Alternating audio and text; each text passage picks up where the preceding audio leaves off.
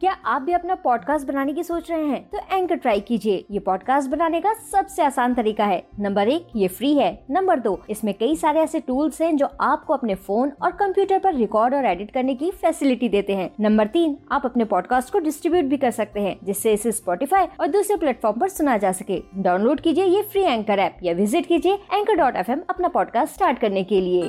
आप सुन रहे हैं स्टोरी विद अनवी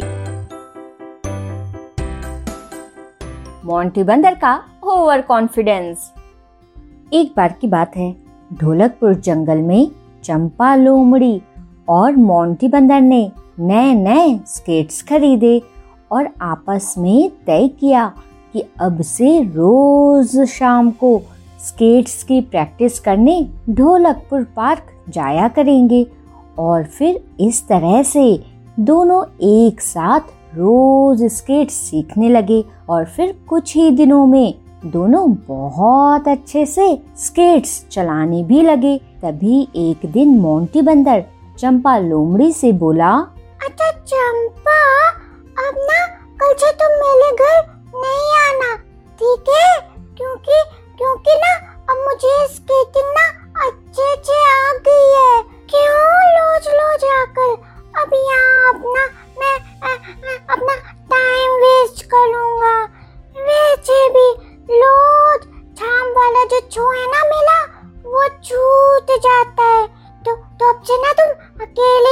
करना स्केट्स की प्रैक्टिस मेरे घर नहीं आना, ठीक है? बाय और फिर इस तरह से मोंटी बंदर अब ढोलकपुर पार्क स्केट्स की प्रैक्टिस करने जाना छोड़ देता है।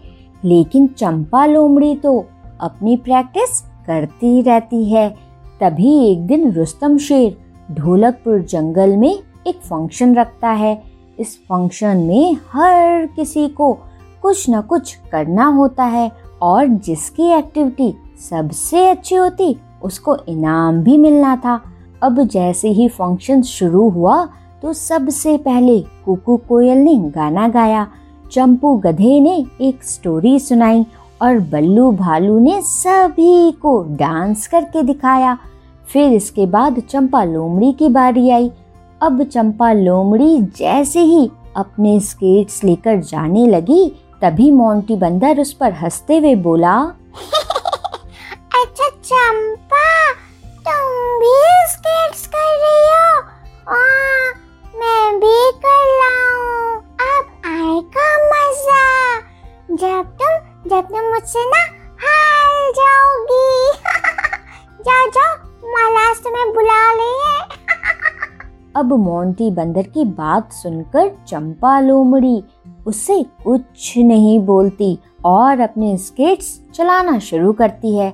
कभी चंपा लोमड़ी स्केट्स चलाते हुए जंप करती है तो कभी खूब तेज तेज रोल करती है। अब चंपा लोमड़ी को इस तरह से स्केट्स करते देख सब उसे बस देखते रह जाते हैं। और फिर जैसे ही चंपा लोमड़ी रुकती है तो उसके लिए सब एक साथ खड़े होकर तालियाँ भी बजाने लगते हैं। फिर बारी मोंटी बंदर की आती है। अब मोंटी बंदर ने चंपा लोमड़ी की तरह रोज प्रैक्टिस तो की नहीं थी, इसलिए वो जैसे ही स्केट्स चलाते समय जंप करने जाता है तो वो खुद को संभाल ही नहीं पाता और ज़ोर से नीचे गिर जाता है। अब उसके गिरते ही सभी जानवर उस पर खूब हंसने लगते हैं। और सबको हंसता देख मोंटी बंदर आगे कुछ नहीं करता और वहाँ से हट जाता है। फिर रुस्तम शेर आता है और सबसे बोलता है, अरे भैया, आप सबका बहुत बहुत शुक्रिया। इस प्रोग्राम को इतना अच्छा बनाने के लिए। सभी ने भाई, बहुत अच्छा किया। बस मोंटी बंदर थोड़ा गड़बड़ा गए थे, है मोंटी? चलो कोई बात नहीं, कोई बात नहीं। अच्छा अब बारी है इनाम देने की। और ये भैया इनाम जाता है। चंपा लोमड़ी को। अरे भैया अरे भैया, तालियाँ बजती रहे, तालियाँ बजती रहे। बहुत अच्छा किया था। इतना अच्छा किया कि मेरी आँखें अभी भी रोल रोल घूम रही हैं। तो चंपा, ये रहा तुम्हारा इनाम। बहुत ही बढ़िया किया तुमने भाई चंपा। मज़ा आ गया। अब चंपा लोमड़ी को इनाम मिलते देख, मोंटी बंदर को बहुत बुरा लगता है और फिर वो वहाँ से जाने लगता है। तभी चंपा लोमड़ी जल्दी से मोंटी बंदर के पास जाती है और उसे कहती है, आहा, हाय हाय मोंटी बंदर, ये स्केट्स चलाना कोई एक दिन का काम नहीं है। इसके लिए रोज प्रैक्टिस करनी पड़ती है। प्रैक्टिस। और हाँ मोंटी बंदर आ जाना आज शाम को ढोलक पर पार्क में मिलकर फिर से प्रैक्टिस करेंगे। ठीक है? अब चंपा लोमड़ी की ये बात सुनकर मोंटी बंदर को अपनी गलती समझ आती है। और फिर इसके बाद वो उससे प्रॉमिस करता है कि अब से वो रोज शाम उसके साथ स्केट्स की प्रैक्टिस करेगा। तो बच्चों, क्या सीख मिलती है हमें इस कहानी से? इस कहानी से हमें ये सीख मिलती है कि बच्चों कॉन्फिडेंट होना जितना अच्छा है ओवर कॉन्फिडेंट होना उतना ही खराब है।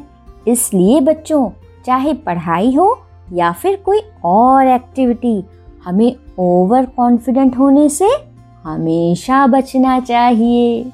समझे? आप सुन रहे थे स्टोरी विद अनवी अनवी के साथ।